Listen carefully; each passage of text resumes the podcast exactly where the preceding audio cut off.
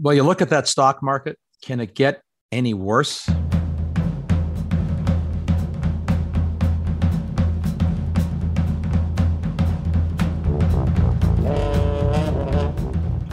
Since the majority of American households have direct or indirect investment in, ex- in or exposure to the stock market, it's pretty obvious to nearly everyone these days that the stock market has been a, very volatile and it's been heading south pretty much all of this year with you know brief spurts of growth to interrupt the sinking trend. Especially hard hit are the former high flying tech stocks. You might be forgiven for thinking in apocalyptic terms but with the constant drumbeat of negative news these days on all fronts, and especially on the economic and stock market fronts. So that's why we've asked Ken Fisher to join us in this episode of The Last Optimist to talk about the realities and the psychology of stocks, markets, and technology, and a lot of other stuff. Ken founded his eponymous investment fund in 1979, taking it to today's nearly $200 billion financial behemoth. So he's obviously got a, a track record of some credibility. And at last count, Ken has written about a dozen books, I think, many of them New York Times bestsellers. So I'm jealous about that too, I guess. And he also writes regularly in a lot of places in the public domain. You can find uh, his uh, brief video commentaries too on social media.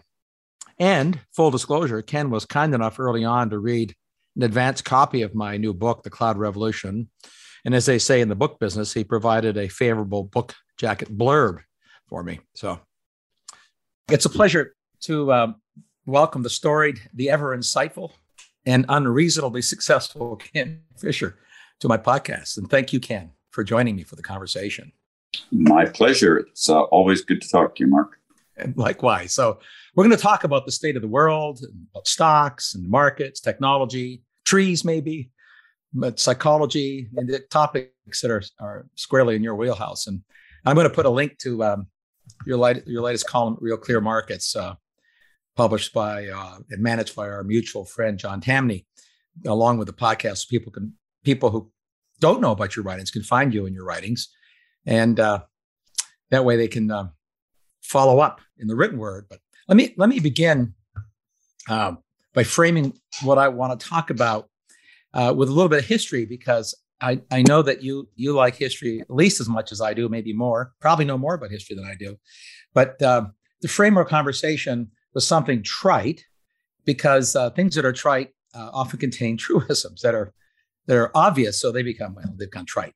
So I, am going to start uh, with a quote uh, that everybody will recognize. I know you will recognize, but it's it's a perfect, I think, quote for our times. And the quote is, and you'll recognize it right away. It was the best of times. It was the worst of times. It was the age of wisdom. It was the age of foolishness. It was the epoch of belief. It was the epoch of incredulity. It was the season of light. It was the season of this darkness. It was the spring of hope, and it was the winter of despair. So, as you well know, maybe you maybe you'd like to try uh, work on the stage. I mean, you know, that would be good. well, I do. You could, you, you could you you you could even go to Shakespeare. well, I did. I I have seen the whole canon more than more than a few times because because my wife is something of a Shakespeare scholar. I love love Shakespeare, and as you as you know, that it was pretty obvious that Charles Dickens, and you know, that's the opening paragraph from his novel, The Tale of Two Cities. He obviously stole some of this from Shakespeare. Everybody steals from Shakespeare. everybody steals from everybody else. That's the that's the art of of uh, the, the art the great the art of the uh, of the advancement of knowledge is to borrow from the past. But the, the the quote, you know, it's kind of I thought of this as I was thinking about what we're going to talk about because of something else that you've written about the importance of checking history. And uh, when when Dickens wrote the novel, The Tale of Two Cities, it was right before the French Revolution, and the world was in a lot of tumult. It was, as they say, a fraught time, and and most people just, I mean, you can use Dr. Google now to refresh your history. Obviously, people can do that. But that was when, when Dickens published that novel, when he wrote it, there had been pretty much a war every year for his entire life somewhere in the world, pretty, pretty big wars and revolutions. And uh, it wasn't just that there was, um, you know, the, the, the, tumult leading up to the French Revolution. It was, uh, he wrote it and it was published right after the Great Recession of 1857, 1858 in, in England and the United States. And it was what some economic historians claim was the the first uh, sort of global panic that was accelerated by the earlier 1844 invention of the telegraph. So the con- contexting what Dickens was writing about at the time, that that technology was revolutionary in ways that people, you know, today forgot because for the first time in history, information, including financial information, could be traded at the speed of electricity instead of the speed of horse or ship. And it was also, you know, the, the best and worst of times that he was writing about, again, contexting where we are today. That was, he, he published that novel only a couple decades after the great boom, the railroad boom. The railroad technology, some economic historians, I think, correctly argue was, at least so far, more impactful than the invention of the internet. It was, it was, uh, it led to a stock market bubble in the United Kingdom in the 1840s. So and Dickens was clearly aware of that. He was also aware of the fact that he wrote and lived at the time at the invention of photography, the invention things like the sewing machine, the doctor's stethoscope, antiseptics were invented right right before he wrote that novel. I mean, I guess my point is that the world was in uh, a, a chaotic, volatile situation politically, wars, technology, economic growth, bubbles, recessions. Uh, there were lots of uh, disappointments in politicians, as an understatement. And so here we are today, right? Kind of, kind of seems like deja vu all over again. Quote the great Yogi Berra. And but the difference between then and now, because there's always something different. But the, the thing that's arguably the most different, I guess, is not that we don't have technology revolutions and political strife, is that when it comes to stock markets, which is t- something I want to talk about first, more well over half the American households are in, are directly or indirectly exposed to stock markets, which is why people care. Well, the news writes so much about stocks and and the economics of the future because stocks are obviously a reflection of what people think markets think about the future. And you wrote, Ken, to come back to to you. It's not all about me or Charles Dickens.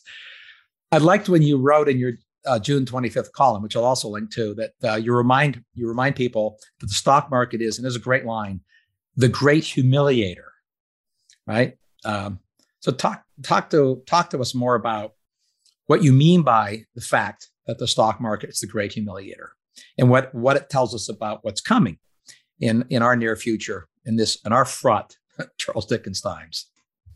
The reality of what we all tend to want to do in capital markets in general, not just the stock market, is to trade based on what we think will happen.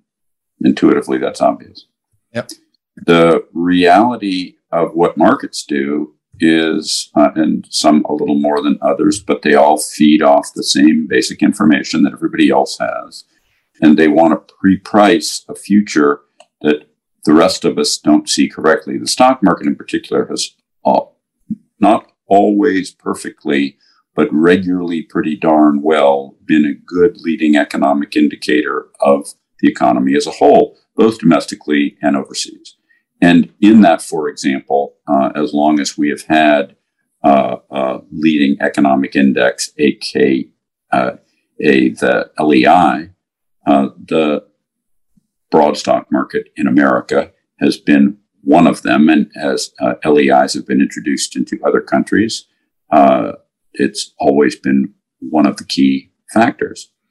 The f- fact is, what that does, that goes back to your question about the great humiliator, is because it's a leading indicator just about the time that we all think everything is just terrible in terms of, you know, your Dickens quote about the worst of times. Yeah. Uh, the market's looking six, nine months out into the future and going up and uh, about the time we think it's the best of times. Uh, and boy, oh boy, uh, as you, know, you, used to hear more commonly than you do now when, uh, you know, when I was young, back when dinosaurs roamed the earth, the, the, the, the notion that, you know, you could forecast earnings three, four, five years out with some semi accuracy. That's just about the time the market's going through the floor.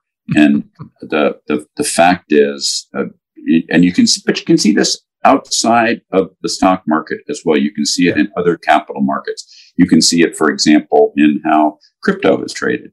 You can see it um, oil prices, uh, in, or, or or just the price of some individual subsets, yes, oil, some subsets of the market regularly the year from what the whole market's doing because they're pre-pricing a future that we don't see. And so because we bet and trade based on what we individually think will happen, and our sentiment is overwhelmingly run over by groupthink because what everybody else thinks tends to impact what we think. Uh, and it's very, very hard for us to buck what all our friends, neighbors, uh, associates, business partners nod their head about, positively or negatively. Uh, it, it, it, it just translates into this part where we tend to think and get impacted by an awful lot of what everybody else thinks about. And then the market, of course, is going to tell us that we're wrong because that's what everybody else has already bet on. Yep. I mean, the fact is, if you can hear everybody say it, they already bet on it. And if they've already bet on it, where's the money to keep moving the market uh, in that direction? The, you, you, let, let, me just, and, and, then of course, in modern times, going back to your point about the telegraph, uh, and of course, the telegraph happens at an interesting time because that's in parallel right after uh, the onset of the British Industrial Revolution. Yep. Uh, it's as steam engines are starting to proliferate around yep. uh, the world. And you make the point about trains. Yeah, it's a good point, but it's pretty hard to have trains in those days without steam engines. Yep. And it, it, it, at one level, there's an entanglement there. And, you know, you, in a lot of your uh, writing, you talk about entanglements. You don't always use that word, but uh, the fact is steam entangled with a lot of other innovations uh, and that's the way innovations commonly work. Yep. And and uh, today we have this thing with uh, I think it's called the internet, and uh, and and people get all this information from all these places, uh, some of which they, they they have less confidence in than maybe they might have had in information they received decades ago. But it impacts increasingly that group think part. And uh, you, you take an example that I think is very recent and uh, two actually. And whenever I do something like this, I'm about to get myself into trouble, which I do easily and commonly. We're ready. You take, holding our breath here. Let's go. You, you take February, the Ukraine war starts. Yeah. You took almost any major online site or any print newspaper, you're going to see a whole lot on the front page of that print newspaper about the Ukraine war.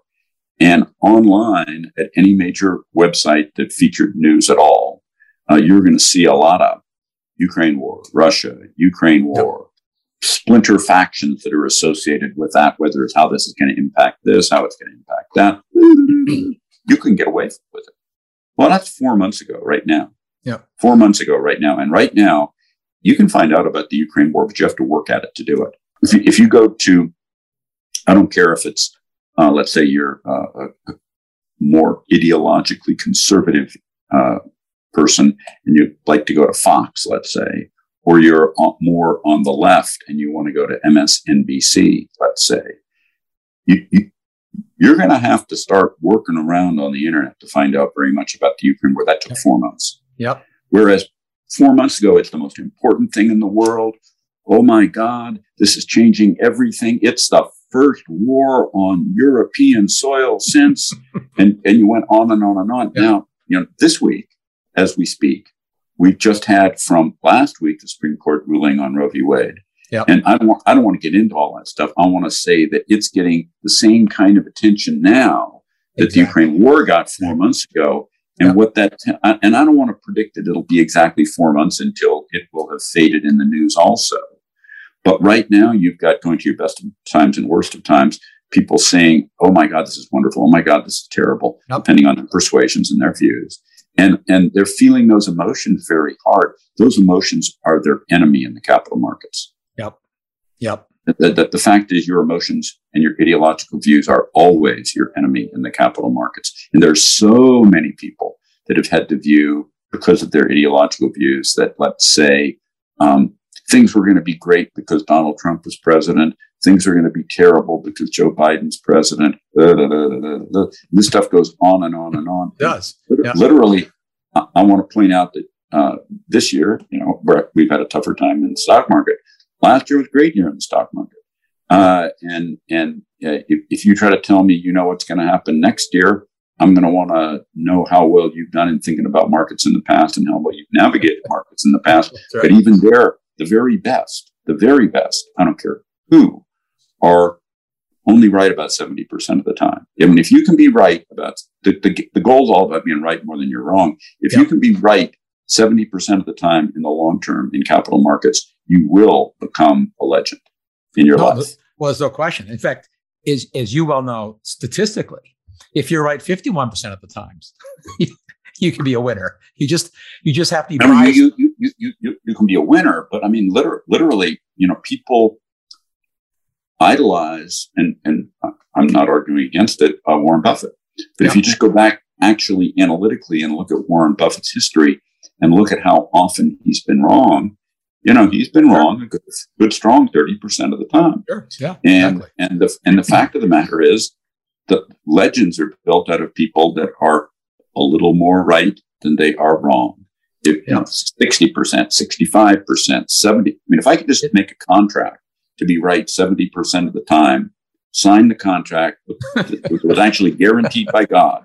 Yes, right. You know, I, I, I, I, I, I take that contract in a heartbeat, and never try to make a decision on my own ever again, ever. Well, you you you implicitly made that contract because that's where you, you've been over the decades, and and and I can say that you you would you would sound like you're boastful. But here here's what's interesting to me, to to your point, um, and what I what I've always tried to to tease out, not just in stock markets, but any kind of stock market. So if you're inve- if you're an investor, you're you're making a forecast by definition right? That's just, and we all make forecasts. And, and as you well know, because you were kind to read it, blurb it in my book, I'm a book above forecast, my cloud revolution book. What I, what I thought a lot about as I wrote that was, was separating out, understanding and separating out the two, the, the two features and I'm simplifying the two features of human nature when we do forecasting. One is the psychology of forecasts, which is um, it, it's built into human nature because we are psychological beings. So understanding that doesn't mean that it's irrational. In fact, people who say that humans are irrational, it's sort of it's an oxymoron. We are reasoning people, and that means we're not irrational, but our reasoning may not be logical. If you you get my point, we we we behave, we react to emotions, but underlying that there are uh, phenomenologies that have predictive value. I mean, when the telegraph was invented, it had predictive impact. I mean, it changed a lot of things, not all in ways that are easy to predict, but it was predictable that it would change things. The steam engine, to your point, the steam engine combined with steel and the telegraph gave us the railroad system. It was that combination. But a lot, a lot, a lot more than that. A lot more than that. I mean, if you just go off into things like uh, uh, the, the steam engine, for example, permeated the lumber industry in yep. the 1860s, 70s, and 80s in yep. every state in America, every yep. single one. You were running steam engines in mills and in the field with a thing developed in the 80s called the donkey engine. Yep, uh, steam tractor. Yep. Yep. And that every single, well, the donkey engine precedes uh, uh, traction engines. Yep. The donkey engine is actually, you know, a, a, was actually a, a a vertical boiler uh, put on uh, skids and pulled into the woods right. by its own power, right. and then moved around in the woods by its own power, located in a place with uh, you know with with side anchors, and then you know yeah. logs were pulled into it uh, yeah. to move to the mill.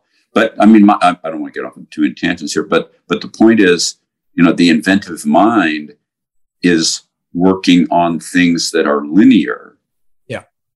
And to your point about capital markets, capital markets are inherently nonlinear, which is a point that is, I think, a little really hard for most people to get. We come from people who started from a hunter gatherer environment and, you know, sensed the seasons, knew the weather was a little unpredictable, but knew it was going to be, you know, more like this in the summer and more like that in the winter. And, you know, kind of knew when the seasons for the critters came around for hunting and uh, understood a certain amount yeah. about what you know berries grew when and where. Yeah. yeah. And and that's all pretty linear stuff. Yeah. And and and and then when we got off into the beginnings of farming, that's well, that's just kind of an extension. And you know, um, the the the the fact is, it isn't until we've been doing that for most of what to date is human existence that you get to this new nonlinear wacky thing called capital markets. And it, and it, you know, it's interesting that I mean, one of the books I like, I think we've talked about it before, is the, the short book called The History of Money, which looked at the you know development of you know what the the the, me- the mechanics of how we do trade other than barter, the creation of coinage, paper, and, and debt, and uh, you know the the evolution towards where we are today of having stock markets, which is a pretty modern, pretty modern thing uh, in terms of human history. It's very very recent, extremely exciting in in the sense that and and, and scary for a lot of people. But the, again, back to the psychology. What's intriguing here is that you have the psychology of how I'll, call it the psychology of how technology develops. To your point, that when when a new invention comes along, whether it's a steam engine or the internet, whether it's a telephone or a cell phone, or uh, antibiotics, wh- whatever it is, right? Uh, what people do with it specifically is hard to predict because of because people are so creative. You you just know that that it's going to do something, right? It's and you know when there's discontinuities because human human beings tend, at least in my experience, to think that change is sort of linearly progressive.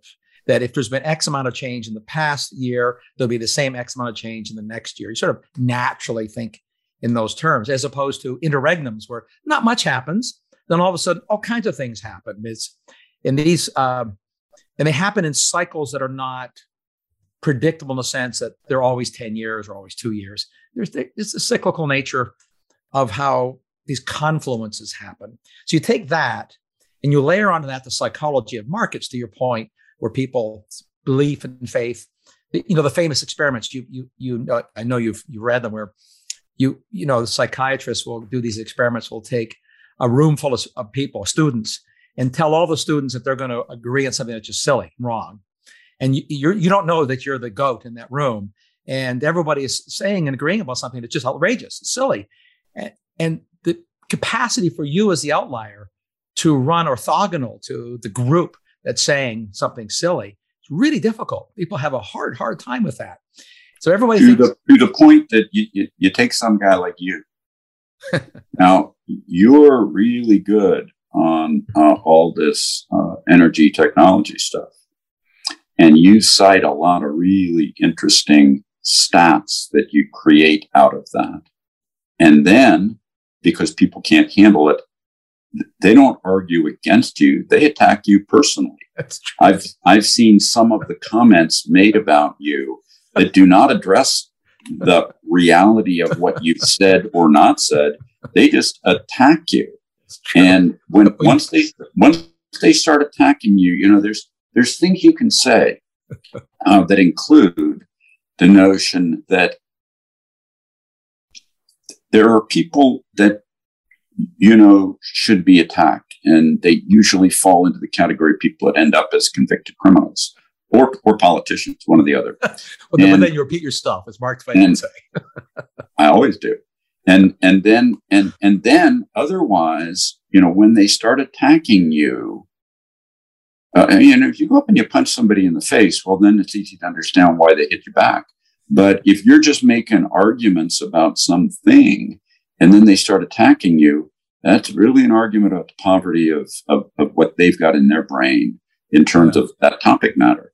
And, uh, you, you know, it, in, in this plays in capital markets where when they don't like what you're saying and when they're all bearish or they're all bullish and you're saying something contrary to that, they want to attack you. It's the same thing. The human psychology has this part that goes back to our tribal days where it's as if, oh, that person who's saying those things isn't yeah. in our tribe. If yeah. he's not or she's not in our tribe, we need to attack them because they, are a witch or they're a this or they're a that. Yeah. And uh, even to the point where you can see these people online, uh, uh, you know, doing things that if they were done back to them, they'd be appalled at but they attack you with personal attacks that have nothing really to do with the topic matter, right. but have to do with, oh, did you see the way, uh, you know, I mean, I'll, I'll, get attacked online for how I use my hands, uh, the, the tone of my voice, uh, you, you, know, the look of my nose, Uh, you know, people accuse me of dyeing my hair. Uh, on I, I can't be on. accused of that. And uh, maybe you, maybe you dye it gray. Um, maybe, maybe you shave yourself bald so you look distinguished. I don't know, but um, the fact of the matter is that these attacks are really a statement about the poverty of their own uh, argument. You're right. Well, the, the, interesting thing about this, and I, by the way, I don't. Um, my wife will read comments when I publish, and I, like you, I publish frequently, and I try not to read comments online because they erode my faith in humanity. So, but I do. But when people email me, I, I respond because somebody takes the time to be personal and write you, even if they disagree with you, as you as you know in your in your world. I, am happy to debate people, but when they go to ad hominems, um, and you're right, the psychology of this is fascinating because it's not just personal that when people don't like your idea, they attack you because they don't have either the psychological ability or the intellectual ability to engage the issue, which is, of course, what matters.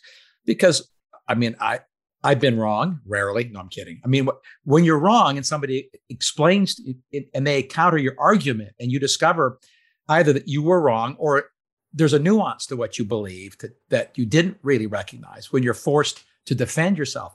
This, this is how you know we advance learning, not just human comedy, but the the psychology of this with respect to both markets and politics.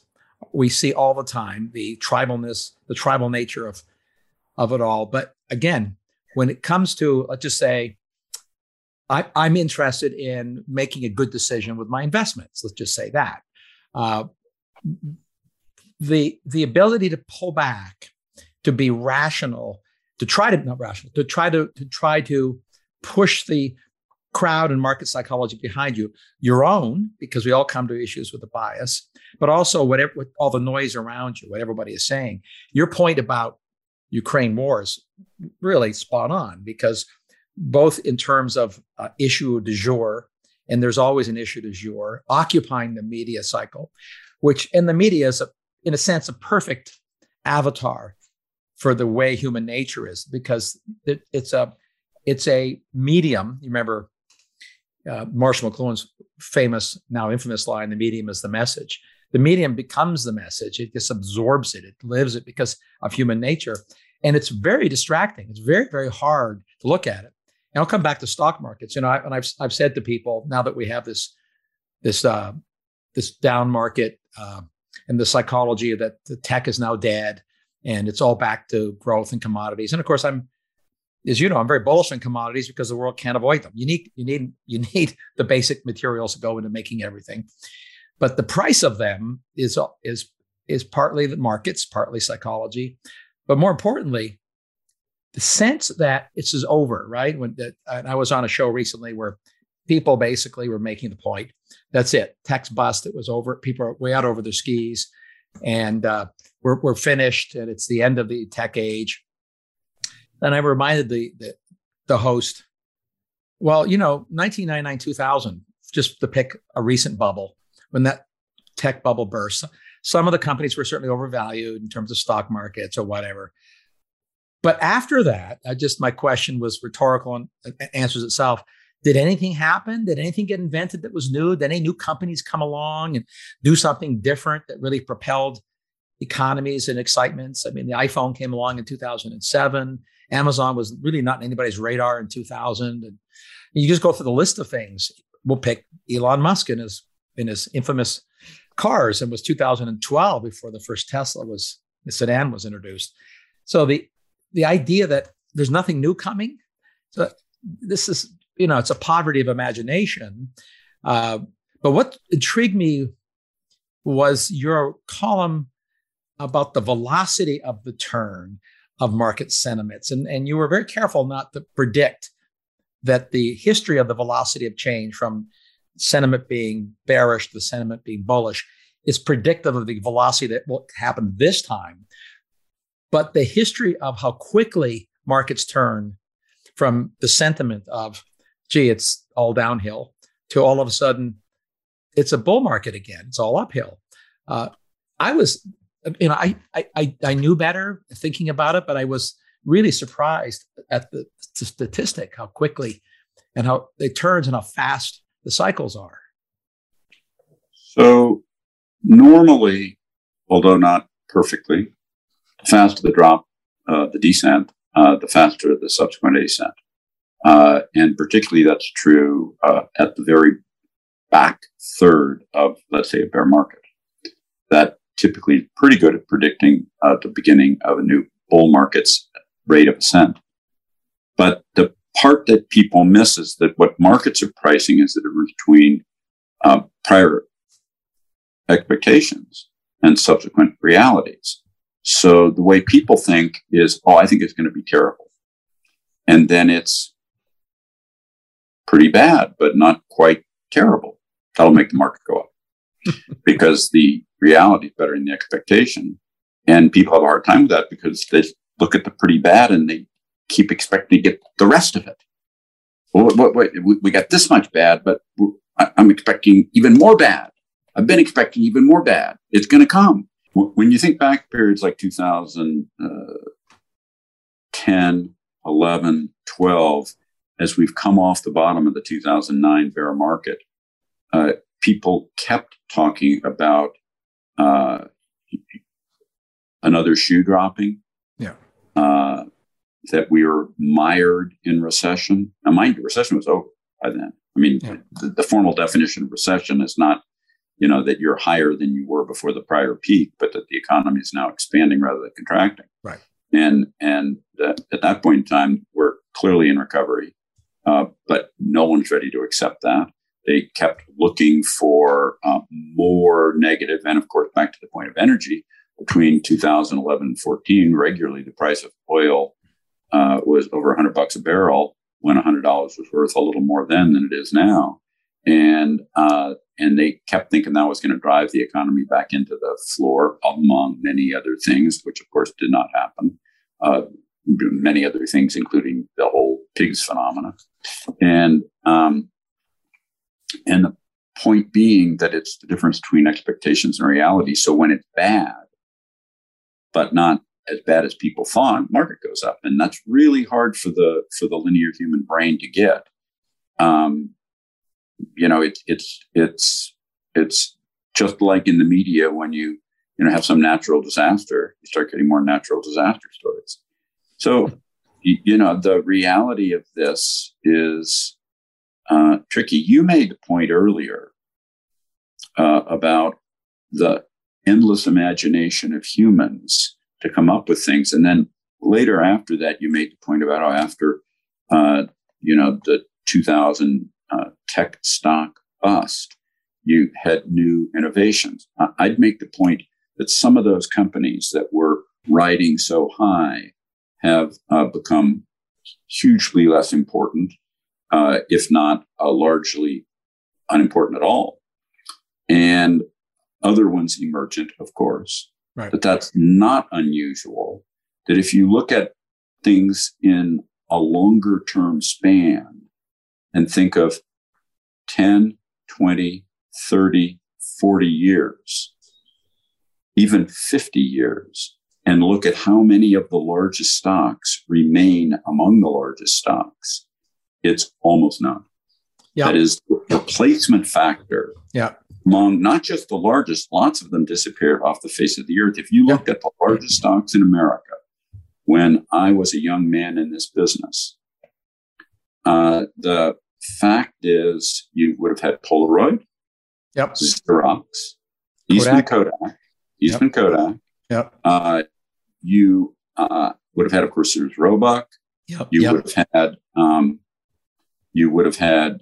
Uh, companies that are still around, like General Motors, but General Motors, going back to the saying that younger people will have never heard and older people did hear, which is as goes General Motors, so goes the country. Yeah. Uh, you know, that's clearly not the case today. Um, and as, as, as per 2009 10, General Motors goes bankrupt and the country uh, actually had recovery. Uh, the uh, the, the, the reality of the, the only ones actually, to your point, that have stuck around at that level, you, you, you know what they are? the ones that have stuck around this whole time? Yeah. The one that well, stays in the top 10 all the time is Exxon. Yep. Uh, and and then behind that you get Chevron. Yep. And uh, the reality is that's maintained itself, but otherwise they come and go. And and and yet now we have not, not just Amazon, we have lots of companies. And you you knew Jim Michaels. Jim Michaels yep. put this thought into my head. brilliant, wonderful man. Uh, J- Jim Jim Michaels had this thing that he told me that riveted my head when I was younger, which was it's not the technology companies themselves that make all the change. It's innovators that use the technology to exactly. do something nobody's ever done before or it, thought exactly. about before. Exactly. And, and so when you think about many of the things that we utilize today that are been innovative in the last you know couple of decades, whether it might be let's say Uber. Yeah. Uber's not some advanced technology company; it's no. a service company, right? And right. The, and and the technology involved is pretty, you know, pedestrian. Yeah. But but but somebody thought of this crazy idea and went out and made it happen. And it's the utilization that exactly. is more important. Intel is inherently a technology company. Taiwan Semiconductor is inherently a technology yep. company. Yep. More power to them for doing that, which benefits all the rest of us. But the fact is that also some crazy person, uh, far physically removed from them, thinks up how to come up with some crazy idea to do something that nobody had ever thought about before exactly. and makes it all better. So I have some difficulty, and I've always had some difficulty with this best of times, worst of times Dickens kind of a concept, because fundamentally, the worst of times features that we have today are so tiny compared to the worst of times yes. that people had in my father's lifetime or still in my grandfather's Absolutely. lifetime. And yeah. then we're still, when you go back through history, that yeah. we are very blessed to be. I mean, life's not perfect. You know, life. Yeah. But but but in reality, there's this oh my gosh in our brain, which is about the psychology of bad, and yet in reality, you, you know, people have it better than they've had it before, and we and and yep. we'll continue to, and we'll take that for granted and then be negative as they take that for granted. But the fact of it is, and uh, capitalism has been for all things material the most blessed phenomena that's ever happened to humans. And I mean, the fact is, none of this stuff would have happened without capitalism, whether it was the steam engine or, or, or you can invent the technology, but without capitalism, you can't get it out to help people. And Absolutely. yeah, no question. And and that feature of some crazy guy coming up with some crazy idea to do something nobody ever thought about doing before, and a lot of people say, "Boy, that'll never work." Um, that that and, and takes that risk, creates that uh, thing. Uh, those those and then later, of course, people just take it for granted because, you know, gee, everybody's got an iPhone or a smartphone. Yeah, well, everybody has a car. Everybody can fly on an airplane. The challenge with uh, presentism, of course, is that it's endemic to being human. Human, just like like all other biases and emotions, it's natural to have an effect that we guess uh, what we think the future might look like, whether it's about technology or markets or politics. So let's let's take a break here, and we'll return to the subject of the nature of human nature in innovation and entrepreneurship and even in politics in the next segment of this podcast. In the meantime, uh, please don't forget to give us a rating, a favorable, a favorable one, if if you please, on whatever platform you uh, you use to listen to this podcast. So until next time, for part two of our discussion with Ken Fisher, this is Mark Mills signing off for the Last Optimist.